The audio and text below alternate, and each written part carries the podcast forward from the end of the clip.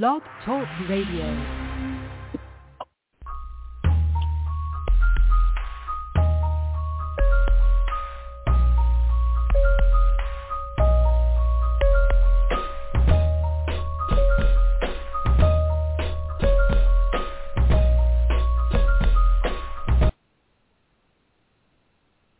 Praise the Lord, praise the Lord, and welcome to another episode of Purpose Kingdom Network. I am your host, Arthenius Colvin, and I am so excited to be here for another episode with One Touch Transformation. So again, welcome, welcome, welcome. You're listening now to episode one thousand six hundred ninety-five, and we hope that you have an open heart and, and an open mind to receive what God has prepared for each of us. So thank you for tuning in. We'd like to shout out all of our online listeners as well as those who have called in. Do remember, at any time you would like to leave a comment or, you know, come on if something sparks you or something that motivates you to comment about, you can press the number one if you're listening already, and we'll bring you on the line. If you're listening online and would like to call in, that number is three one nine, five two seven, six zero nine one. Again, that number is three one nine, five two seven, six zero nine one, and just press the number one, and we'll bring you right on the line. So happy Tuesday. Hope your week is off to a great start. Hope you had a wonderful day. Um, cannot believe that tomorrow is the last day of August. This year is has flown by again. I mean, it seems like we were just welcoming in twenty twenty-two, and so here we go with four months left in the year. Hard to believe. So, you know, if there's some things that you haven't been able to accomplish, hey, you still have time. And even if you don't get it accomplished this year, it is okay, because remember, it's all about timing. We want to make sure we're not rushing anything that we know that God has for us. So if there's still some things that you want to add to your vision, hey, feel free to do so. But, yeah, it's only four months left in this year. But I know how some people have some deadlines that they would like to meet, some things they would like to cross off their list before the end of the year. And, you know, if that's you, just know that, hey, you still have time. And, again, if you don't accomplish it this year, hey, you still have another year to go through. But, again, thanks for tuning in, and I don't want to prolong it with my words, but we just want to jump right into what God has prepared for us. So if this is your first time tuning in, my name is Arthenius, and I'm the founder and director of One Touch Transformation, which is a nonprofit organization geared towards sexual assault awareness and prevention. Our mission is to educate the community about sexual abuse while encouraging and empowering all victims and survivors. So the organization now has been established for roughly eight years, and we've been able to go into the community in the Florence area in South Carolina and what we call the P D area.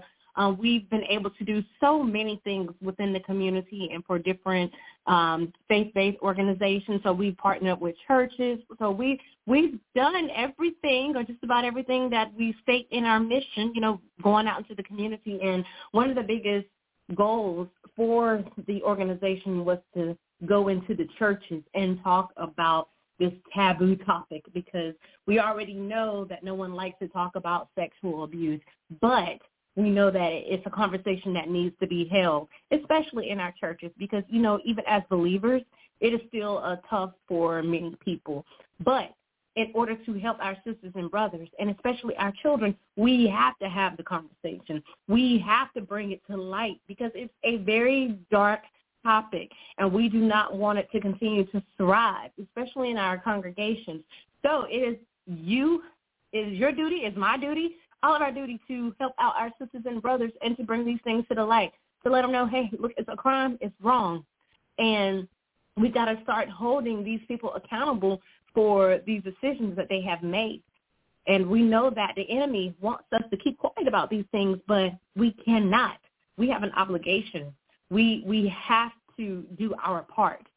And so that was the whole purpose of, of starting, well, not even starting, but taking the organization into the community and into these faith-based places such as churches. Um, the organization started simply off of my story of of going through my traumatic experiences as a child. And I was one who kept silent for about twenty years, and it wasn't until two thousand thirteen when I finally spoke up about it to my family. So, yeah, and, and I was, you know, strong in the church. My family was strong in the church. But even then, I was not able to speak up about it. And so I know if it was traumatic for me and, and hard for me to speak up about it and I'm in church, I know that there are so many others who still suffer with the same thing, suffering from the past of pain, suffering from the past of childhood abuse and trauma. And it's very difficult to speak up about. It's difficult to say, you know, me too, or it happened to me. So I, I understand why both men and women, you know, do not speak up immediately, because it's not something that's so easy to say, hey, it happened to me. And there are so many effects that comes along with being a victim of sexual abuse.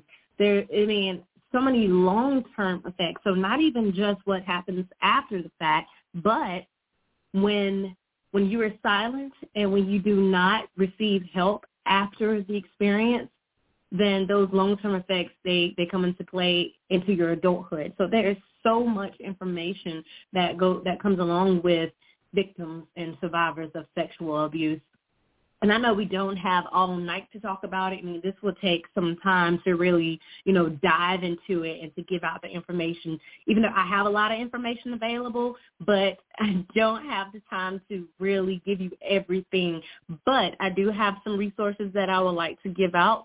Um, rainn dot org, R A I N N dot org. That is a great website, and it's also one of the largest organizations that help with sexual abuse victims, and you can find all kind of information to help you with that. Very resourceful, um, much, much help for yourself when you're trying to learn about it or when you're trying to help others, and it's also a great um, resource for victims.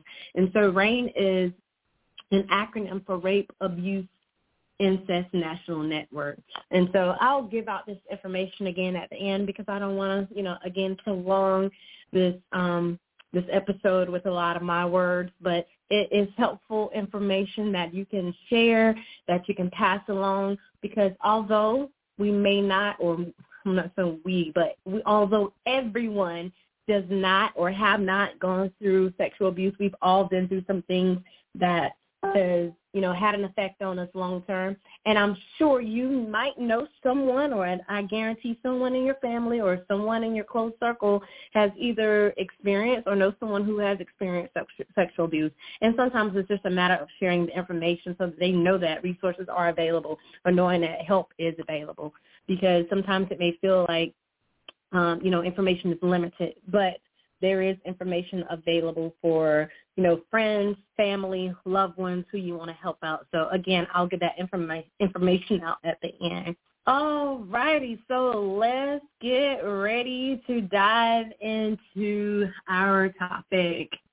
All right, so I'm going to focus on two words tonight, and those two words are recover and restore. So recover and restore. So most of the time when we hear the word recover, um, you may think of taking something back, um, getting something back that was lost or that was either taken from you, so you try to recover it or gain it back. Um, a lot of times we hear the recover word or see it in the other word recovery, because we have recovery programs for those who are addicts, those who may have been addicted to different things such as drugs, alcohol, whatever it may be. And so they have these recovery programs.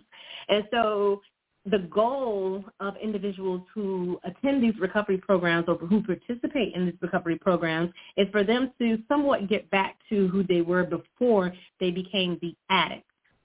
And so when we're talking about the actual definition of what it means to recover, there's a couple of definitions. So the first definition is to return to a normal state of health, mind, or strength, which is the main one that I'll focus on. But it's to return to a normal state of health, mind, or strength. And the other definition, find or regain possession of something stolen or lost. So we're talking about recover. So the scripture that I would like to base everything off of tonight is found in First Peter chapter five and verse ten. Yeah, so First Peter chapter five and verse ten.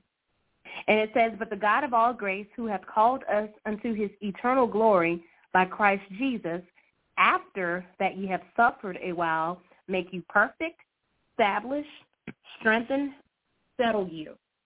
I'm going to read it one more time. But the God of all grace, who hath called us unto his eternal glory by Christ Jesus, after that ye have suffered a while, make you perfect, establish, strengthen, settle you. All right, so we're talking about recover. So a lot of times whenever we go through different experiences or um, it, it makes us feel like we lose who we are. A lot of things are stripped away from us. Maybe it's our peace. Maybe it's our joy. Maybe it's our, our mental health, our our emotional state, the, the ability to, to just take care of ourselves, the whole self-care thing. And so a lot of times when we go through these different things, whether whether we neglect ourselves or whether we allow people to come into our life and allow these things to be stripped from us, it's like we need to go into recovery mode. We need to figure out, okay, how can I regain my strength? How can I regain my peace? How can I get my joy? Now, remember, when God gives us joy, he's not the one that's taking it from us. But sometimes we allow people, we allow things, we allow situations to take away our joy, to take away our peace, to take away our strength. And so let me tell you, there is nothing and there is no one who is important enough to take away any of those things from you. So we cannot allow anyone or anything to strip those things from us. But if by chance it does happen, we have to go into recovery mode. Because First Peter tells us, you know, after we've suffered for a while, after we've gone through these things, it's only Jesus who will make us perfect, establish, strengthen, and settle us. And let me tell you, when he, we're not, he's not, when we look at the word perfect, not meaning that everything is always going to be right, but our life will be complete. Doesn't mean I'm going to have all the money in the world. Doesn't mean that I'm going to have, you know, every single thing that I want, but I'm going to have everything that I need, and my life will be complete because I have Christ Jesus. He will give us the peace that we need in a time of trouble, in a time of chaos. It says if we keep our mind on him, he will keep us in perfect peace. And another scripture tells us that he will give us a peace that surpasses all understanding. So even when you don't understand it, even when your friends don't understand, your coworkers don't understand, how in the world are you able to still have peace in a time of trouble? It might be a bunch of hell going on on your job, but because you have the peace of God and because you have Christ within you, you are still able to have peace. You're still able to have the strength that you need to make it from day to day. Because let me tell you, it only takes the strength of God to make it each day. We all go through different things. We all go through, you know, hard times. Things on the job don't always go the way that we want them to. Yes, we complain about it. When we're clocking out, we're tired. Sometimes you might be upset. But at the end of the day, you should still have peace. If not, it's time to go into recovery mode. So we're talking about recover. Talking about recover. What does it take to recover? And we're going to talk more about that as well. It's, it's going to take some things to recover. It's going to take some things to recover. And, and when I say it's going to take some things, it's going to take you and I doing something. We've got to do something. And, and I'm excited about sharing what it takes to go into recovery mode, what it takes to, to be able to recover. And so uh, before I even go any further, let's go ahead and move to our next word, restore. The word restore. So when we're talking about restoring something, sometimes people may restore furniture. They may, uh, may restore things that may not have been lost. So maybe that item or something or whatever you have in possession is still in your possession. So it's not necessarily lost, but it's been worn out. It's been torn. It's got some scratches. It's got some bumps and some bruises. And so sometimes it takes us having to restore it. And so the definition of restore means to bring back or to, to reinstate, to return to a former condition, place, or position. Repair or renovate so as it returns to its original condition. So it is still in your possession. but it, it needs a little cleaning up. It needs to be restored.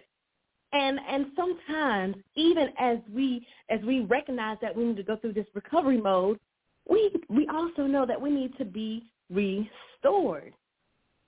And so in order for us to become as new again, we know we have to go through a, a time of restoration.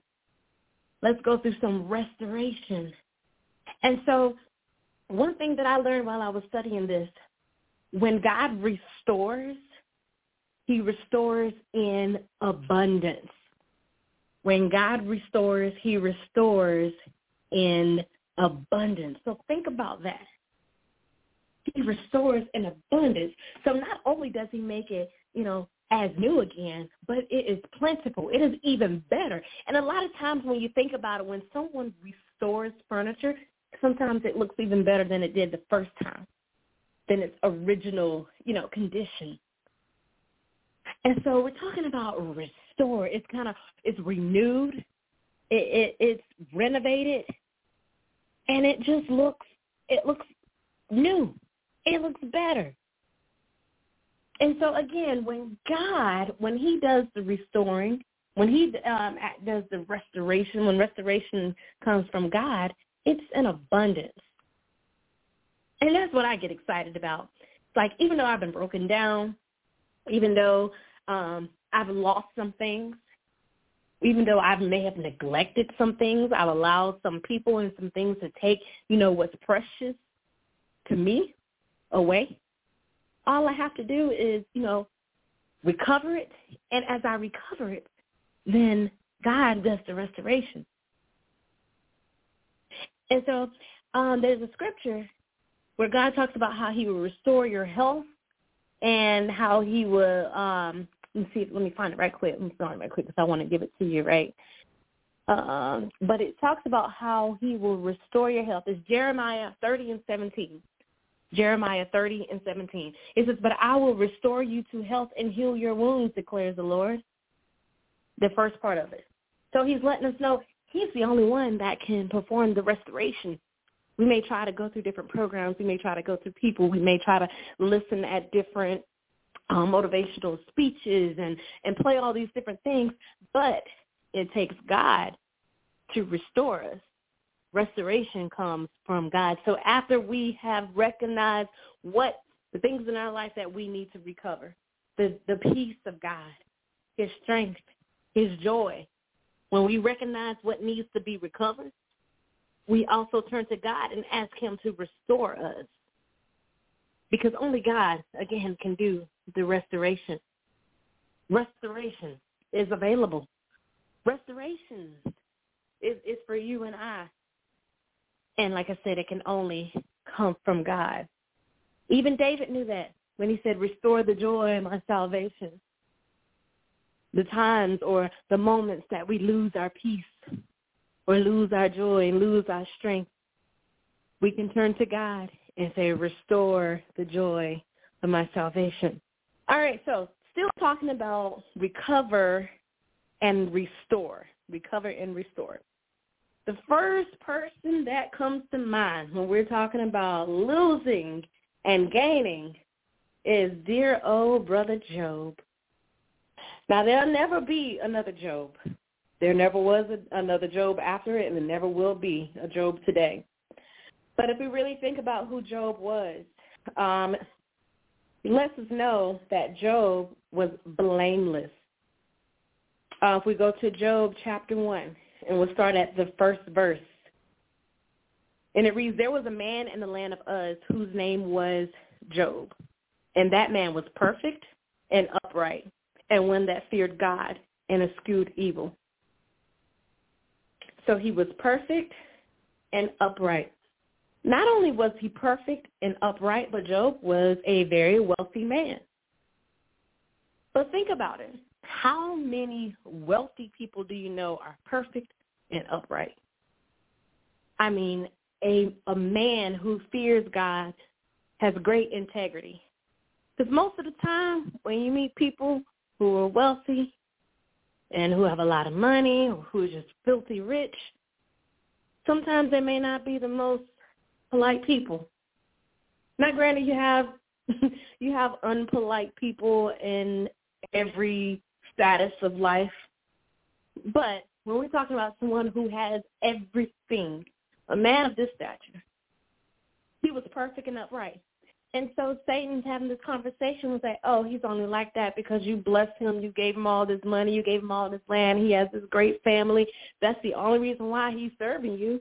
And so God gives Satan permission to, in a sense, you know, throw his life in a shambles. And so if we go on to the second chapter, we're going to scroll right on over.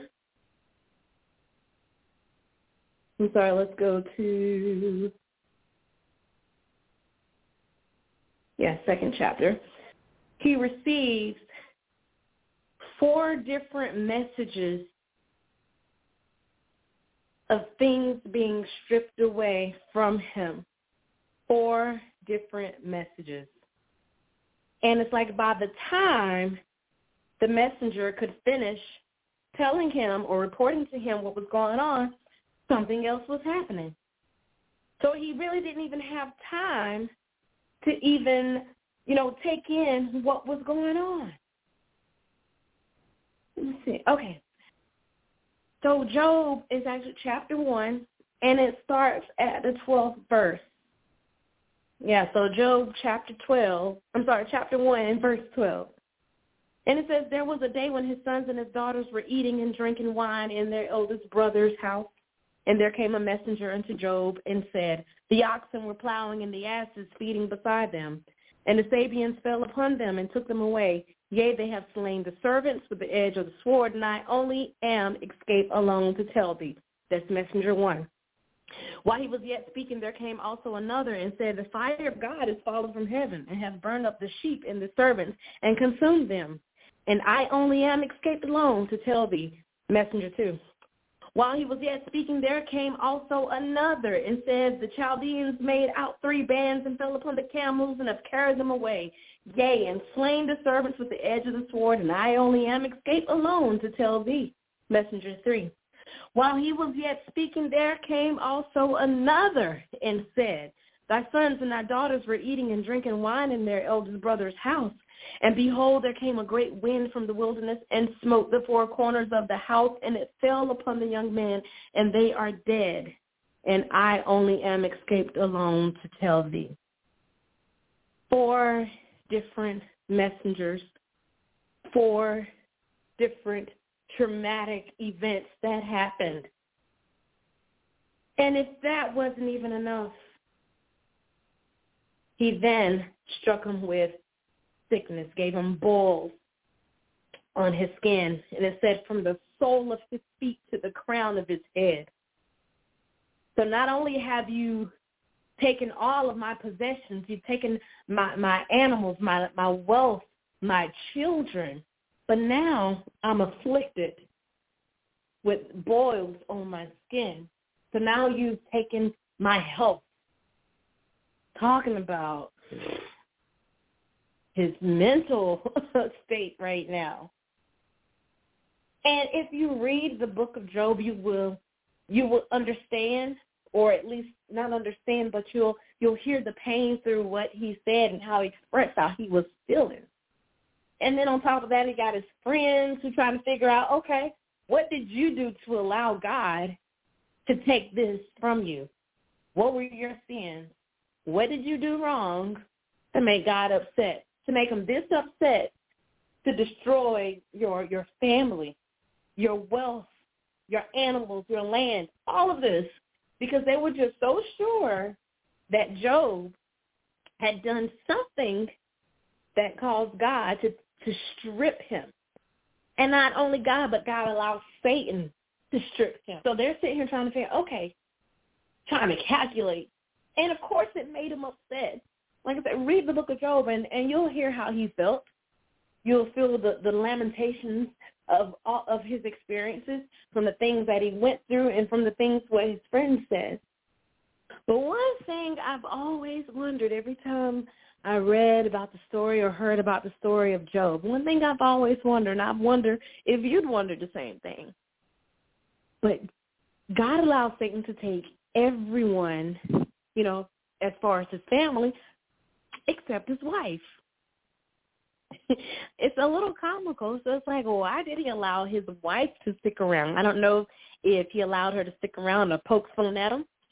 Not saying that that's what wives do, but I've always wondered why the wife was kept alive. Took away the children, took away the animals, destroyed the land, but he let the wife stick around. Just interesting, just wanting to put that out there. But we're talking about still recovering and restoration, recover and restore. All right, so Job has now lost, seems like, pretty much everything, including his health. But we know the story. He never cursed God.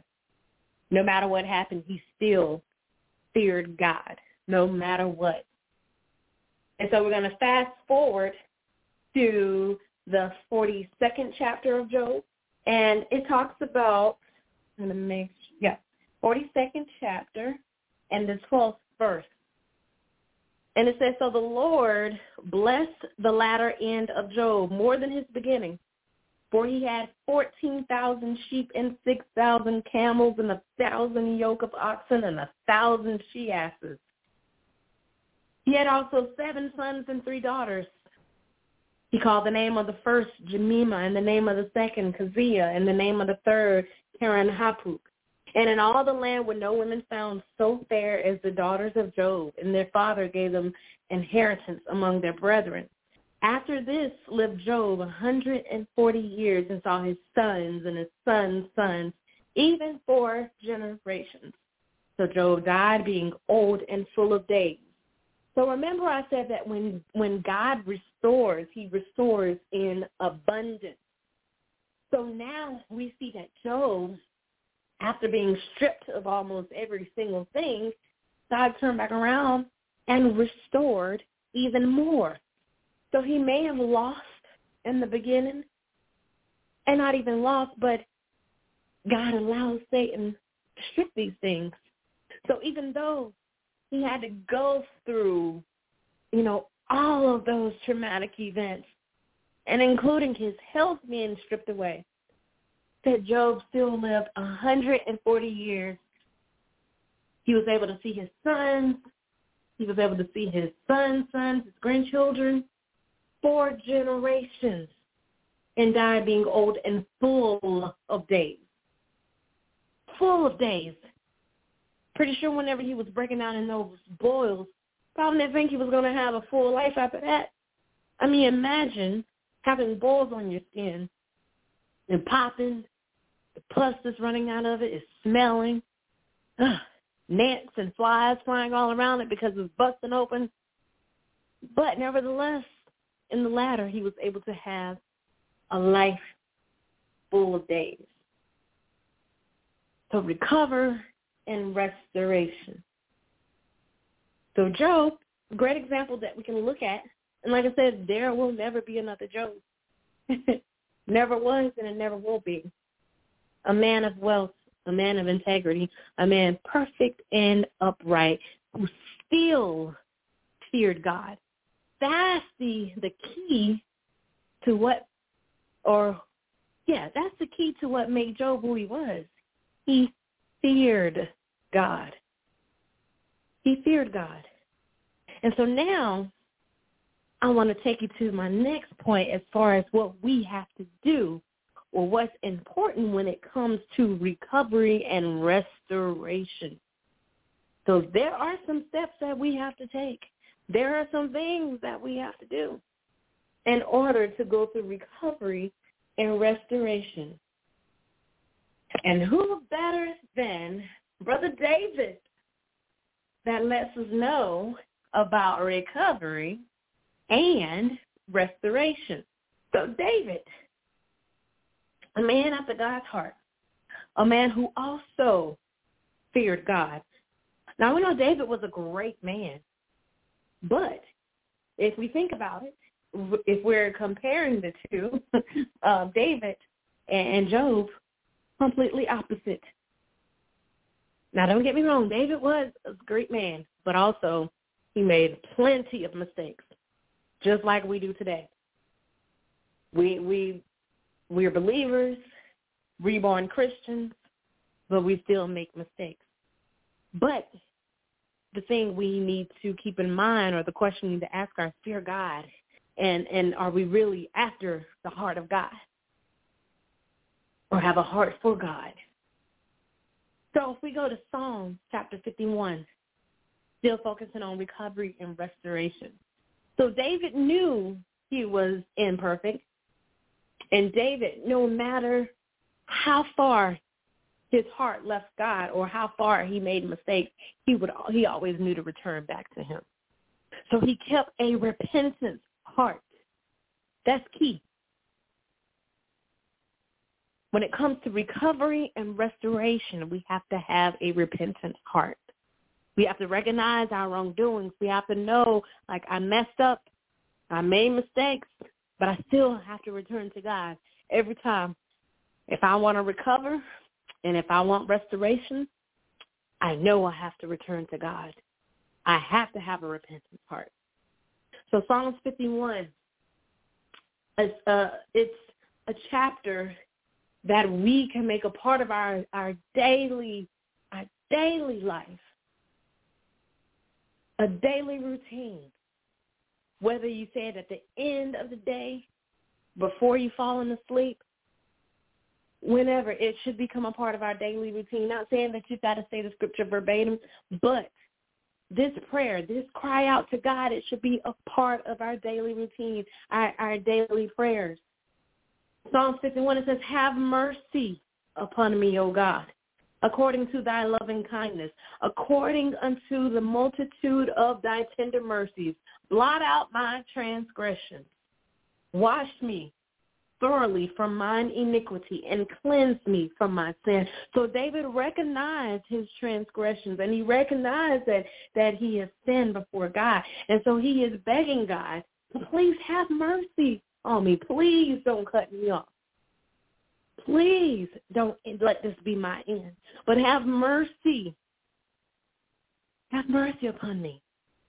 And he said, wash me, because we know only God can wash us. Only God can cleanse us from our sins. Sin and cleanse me from my sin. He says, for I acknowledge my transgressions, and my sin is ever before me. Against thee, thee only have I sinned. So I acknowledge my wrongdoings. I acknowledge what I said the other day was, was not right. I acknowledge what I did was not right. And I sinned. So we can't get so far where we don't recognize when we are wrong. We're not going to be right every time. We're not going to be perfect. We're not going to get it right every single time. And God knows that. And so David, a man after God's heart, he recognized that every time he messed up. He said, against thee, thee only have I sinned and done this evil in thy sight, that thou mightest be justified when thou speakest and be clear when thou judgest. Behold, I was shapen in iniquity, and in sin did my mother conceive me. So we were all born in sin. I don't care how perfect you think you are, we were all born in sin. For all have sinned and fallen short of the glory of God. And so even David, he recognized that. He's like, look, I know that I was not born this perfect person. I was born in sin. We were all born in sin. Behold, thou desirest truth in the inward parts, and in the hidden part thou shalt make me to know wisdom. Purge me with hyssop, and I shall be clean. Wash me, and I shall be whiter than snow. So remember, when God restores, he restores in abundance. So when he washes us, he washes us so that we will come out even cleaner. He says, whiter than snow. Make me to hear joy and gladness, that the bones which thou hast broken may rejoice. So even though I have been broken, even though I have done some terrible things, even though I, I've messed up, I've made mistake after mistake, I can still rejoice, because you still allow me to have joy and gladness. That's what the Spirit of God does. it gives you that joy that you need, the gladness. And I'm not saying that you're rejoicing in, in your wrongdoings, but you're rejoicing because God still gives you that joy. He shows his mercy. He shows his loving kindness, and that's where the joy comes in. He says, hide thy face from my sins and blot out all mine iniquities. Lord, I am so embarrassed by some of the things that I've done, so please don't judge me. And look, and he won't. People may judge you for your mistakes. People may judge you for your wrongdoings, but God doesn't judge you. Instead of casting judgment, he has mercy. He, he shows his love. He's kind. He gives you joy. So he said, please hide thy face from my sins and blot out all my iniquities. Take it away. Blot it out. Erase it. Create in me a clean heart, O God, and renew a right spirit within me. Please give me a new heart, a clean heart. Clean me up and give me the right spirit. Lord, I'm asking you to remove any unclean spirit and replace it with a right spirit. Cast me not away from thy presence and take not thy Holy Spirit from me. Lord, please don't cast me away. I know I've messed up. I know that I've done wrong, but please don't give up on me. Don't cast me away. People may give up on you. People may may cast you away or say they don't want anything else to do with you. But I'm so glad that God doesn't do that to us. God doesn't cast us away. God doesn't just forget about us. And it said, cast me not away from thy presence and take not the Holy Spirit from me. Lord, I need your spirit. I need your spirit because it's what directs me.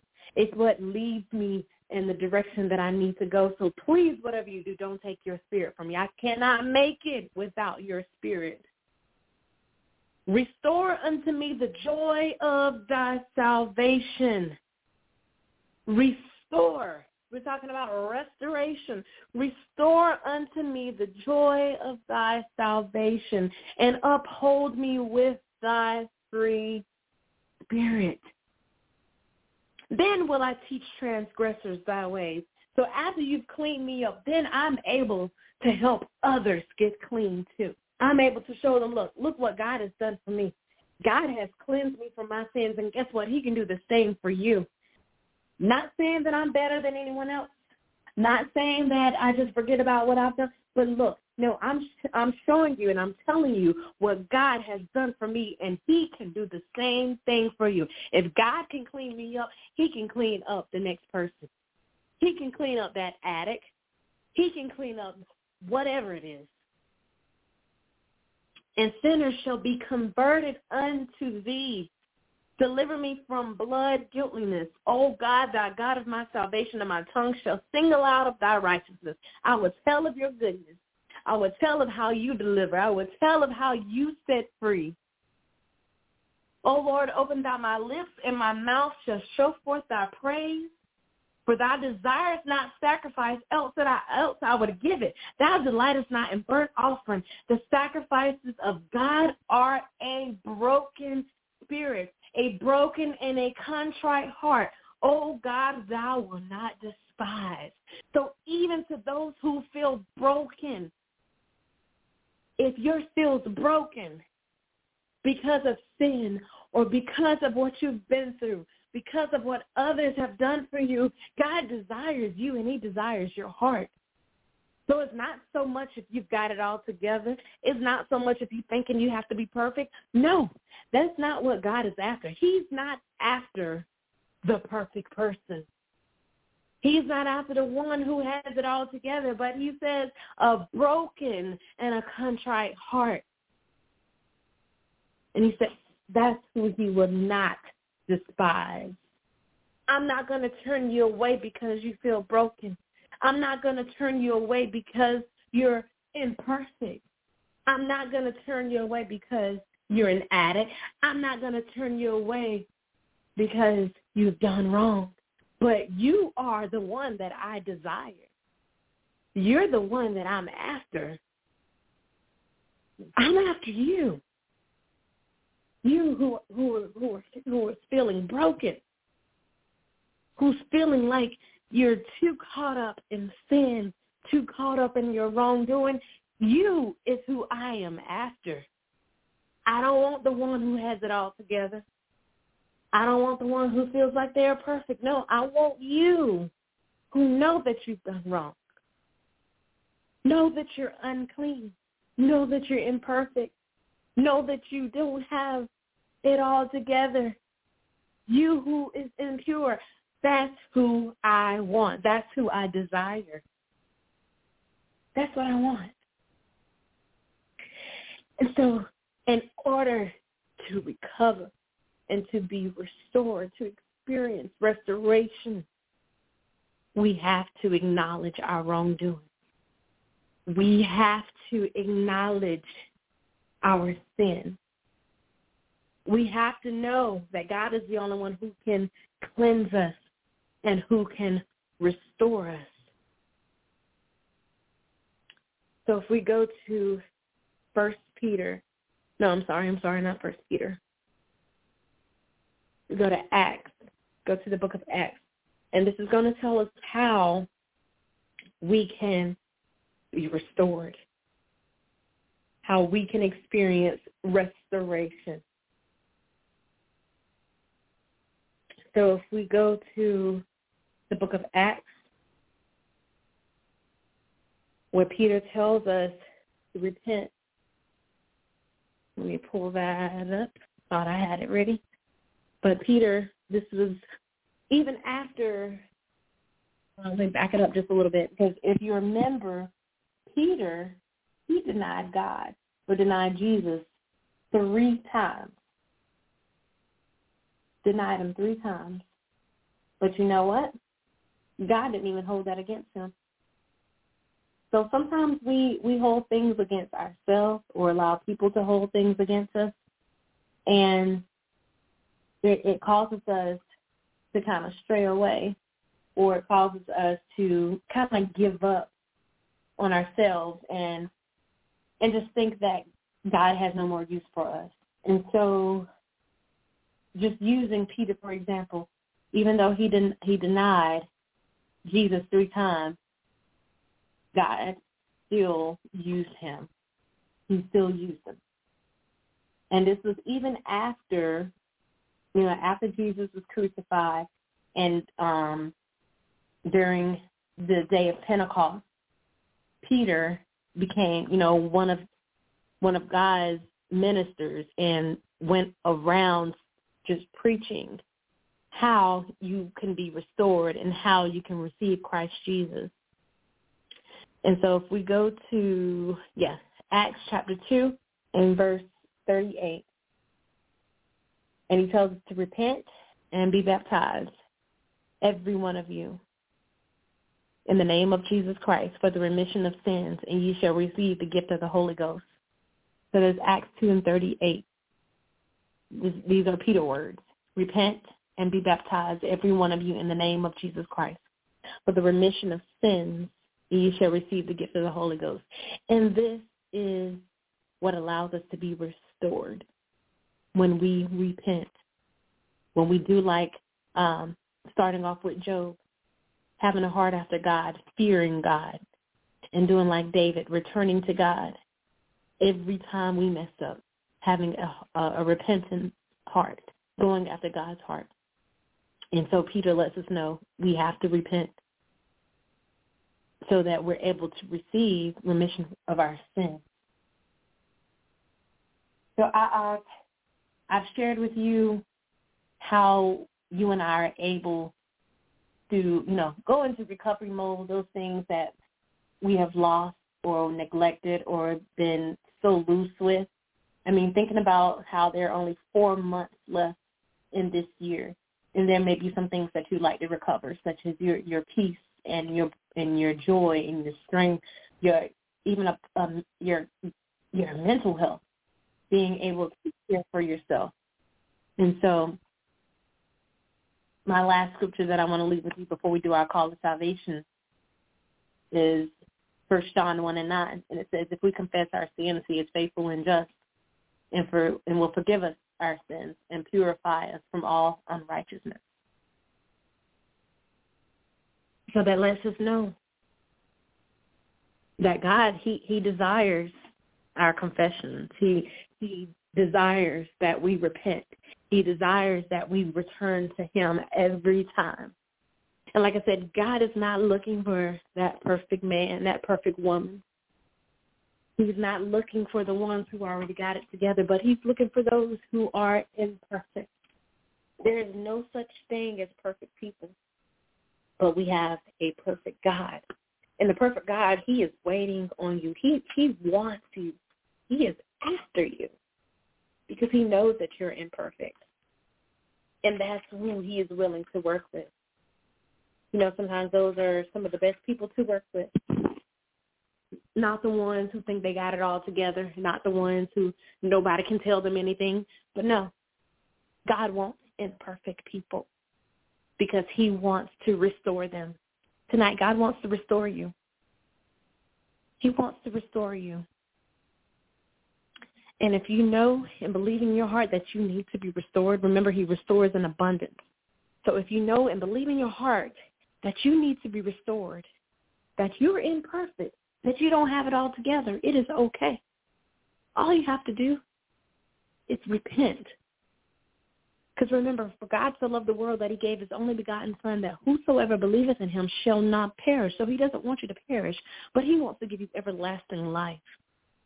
So we're talking about living a life of abundance in this world and having eternal life in the world to come. So if you're ready to be restored, I want you to pray with me tonight. And we're going to do like David did. We're going to do just like he did because we know that's the only way that we can be restored.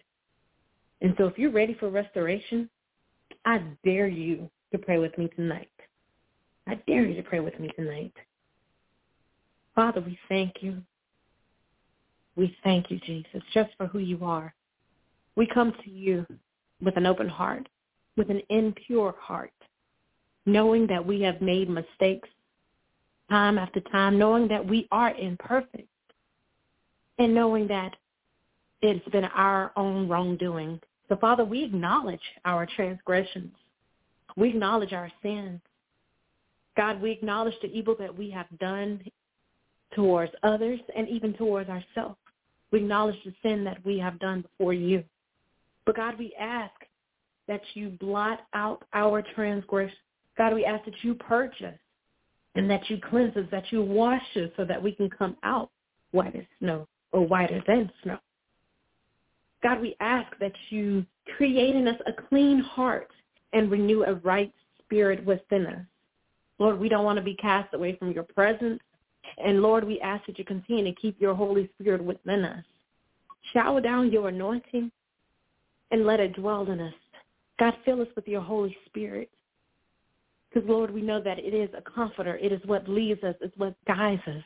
Lord, we know that we are imperfect people. We have done wrong, and we ask of your forgiveness. God, we ask that you just forgive us for all of our wrongdoings, everything that we may have said or done that has not been pleasing in your sight. God, we ask that you just forgive us in the name of Jesus. Lord, we open up our hearts and we receive you. We believe that you sent your son Jesus to die for us. So we open up our hearts and we receive you. We receive your Holy Spirit so that we may be made perfect in you and complete and established and that you will settle in us. God, we thank you and we love you because you first loved us. And Lord, I ask that you bless those who are listening, those who are a part of the Purpose Kingdom Network, those who are sick that I may not know of. God, I ask that you send your healing power in the name of Jesus. Heal only like you can. Deliver only like you can. Bless our families. Bless those who are in authority, who are making decisions that will affect us. God, you told us to pray for those who are in authority, and so tonight we pray for them, knowing that the condition of this world is getting worse and worse. But God, we ask that you be a shield of a protection around us. Keep all evil from around us. Keep all sickness and diseases away from our body. God, we know that you can, and we know that you will. God, continue to bless the generations to come. God, when it seems like it's a lost generation, God, help us as your people to be the ones that lead them to you. God, give us the strength. And on behalf of all teachers, God, I ask that you strengthen us from day to day. Help us help your children to instill those positive values.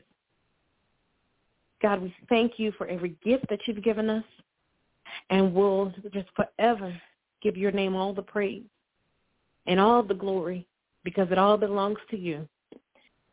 It is in Jesus' name we pray. Amen, amen, and amen. Thank you, Jesus. Thank you, Jesus. You're worthy of all praise. I bless you tonight, God. You're so worthy, God. You're so worthy. God, I give you all praise. I give you all glory. God, you're so worthy. Thank you, Jesus. Thank you, Jesus. You're so worthy. Thank you, Jesus. Thank you, Jesus. At this time, we're going to turn it over to Brother Rob, and he's going to give us our announcements for Purpose Kingdom Network.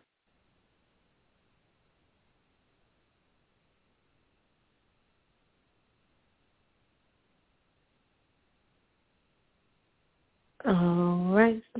We may be having some technical difficulties with the board, but nevertheless, God is worthy to be praised. God is still worthy to be praised. Remember that Purpose Kingdom Network airs every night, so please tune in tomorrow evening where you can hear some more encouragement. We hope that you have enjoyed the the program thus far. Um, it's just wonderful and amazing organization and family to be a part of every night where you're able to have some encouragement. Those of you who tune in tonight, if you gave your life over to Christ, I encourage Um, you know, a, a, a church home where you're able to be encouraged, where you're able to grow and continue to establish your relationship with God. Stay connected to the right people. If you're looking for a church home, you pray to God and ask him to direct you. If you're not able to find one, just remember that you can still tune in every night with Purpose. This is what we're here for. It's all about building God's kingdom. And I know things are a little different than what they were before, but God is still worthy to be praised. God is still to be praised. That from the rising of the sun to going down of the same, his name is to be praised. And so no matter what happens, we still have to praise him, still have to exalt his name. And so whenever you are searching, you know, for someone or searching for a pastor, whatever it may be, remember, just consult God, and he will lead you and he will direct you. But in the time being, if you need to find a place, or if you're not able to find a place, if you're looking for somewhere online, you can always tune in to Purpose Kingdom Network. Um, we're on Facebook. We're on Instagram and Twitter. You can always listen um, to older shows and the radio shows. So it's blogtalkradio.com backslash Purpose Kingdom. But we appreciate those of you who continue to listen, those of you who call in, those who listen online. We're grateful for all of our online listeners. So um, feel free to send us a message. Let us know, you know, if what is said each night blesses you. We'll be grateful and so happy to hear from you. So please be sure to follow us on all social media pages. Again, that's on Facebook, Instagram, and Twitter. You can find all our information if at any time you want to email us. If you have any prayer requests, please feel free to send any of those messages. But again, we appreciate those of you who have tuned in tonight and those of you who have tuned in each night. You can always find some encouragement through God, something positive. It may not always be the same way because every presenter, every minister is different, but I guarantee you can find something positive out of what is said over the air. Someone is going to give some kind of encouraging word. So, again, feel free to tune in tomorrow evening at the same time. And so I hope that something that was said tonight has been a blessing to you, has been encouraging to you, uplifting. I pray to God that, that you're able to find restoration. And hopefully you have found some restoration tonight. Whether you've lost some things, maybe you've neglected whatever it has been, your joy, your peace, I pray that God allows you to recover it all, and that he allows you in your life to be restored. We serve an amazing God who's not just going to neglect us, who's not just going to leave us out to, to dry. But he's going to love us. Um, he's compassionate. He he shows us grace, and he has mercy upon us. And so for everything that he does for us, for every way that he makes, for every time that he provides, he deserves so much more praise. He deserves so much more praise. And so every chance that we get, whether you're in your home, in your car, or whether you're in a church service, do not do not forget to give God praise, because he's been so good to us. He's the only one that we can turn to when everyone else walks away. When everyone sees how many mistakes that we've made or want to call out everything that we've done wrong, we don't have to worry about God doing that, because he's all about restoration. He wants us to recover the things, even what he has promised to us, and the things that we may have let go or neglected or lost. And God, he understands. Sometimes we, we make mistakes where we allow people and things to take away our joy and our peace. But remember, he said, the joy that I give, no man taketh away. So it's not that people or things are taking it away, but sometimes our own mistakes, our own wrongdoings, the things that we do, the things that we say, the thing, the, the, the positions and the predicaments we put ourselves in, the situations, we allow those things to take our joy away and our peace. But it is time, past time, to go into recovery mode. And it's time for you and I to experience restoration. And remember, restoration, it only comes from God. He is the only one that can restore us. Yes, we can try. We can try to fix things ourselves. But God can fix it better than you can, better than I can.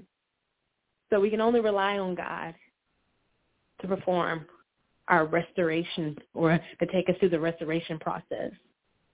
We can only count on him to do it. Yes, it's okay to have those positive friends and those positive mentors in our life, but they can't fix it. They can only do but so much. They can only motivate us so much. But at the end of the day, only God can do the restoring.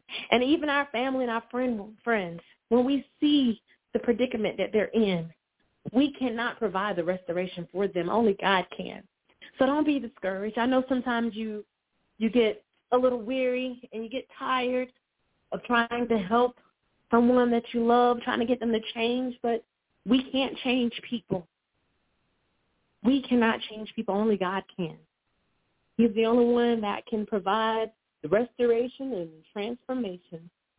We can't do it. We can only go but so far. God is only going to allow us to do so much and go so far. But at the end of the day, he has the last say-so. He's the only one who can do it. And so tonight, I say to you, keep a repentant heart. Keep a repentant heart so that you're always able to experience true restoration and the restoration of God. So I pray that you will enjoy the rest of your night, that you will have a wonderful week, and remember that God loves you. He loves you so much, and there is nothing that you can do about it. I love you too, and I appreciate you tuning in. Again, my name is Arthenius Colvin, and I'm with One Touch Transformation. Be sure to tune in tomorrow evening so you can be encouraged and uplifted again through God's word. Have a good night. Jesus led. He raised me, I will not lose. He saved me, I will not lose. Set me free, I will not lose. Never want to see me down, I will not lose. He saved me, I will not lose. amplify your career through training and development solutions specifically designed for federal government professionals. From courses to help you attain or retain certification, to individualized coaching services, to programs that hone your leadership skills and business acumen, Management Concepts optimizes your professional development. Online, in person, individually, or groups, it's training that's measurably better. Learn more at management concepts dot com. That's management concepts dot com. Every day, we rise, challenging ourselves to work for what we believe in. At U S Border Patrol, protecting our borders is more than a job.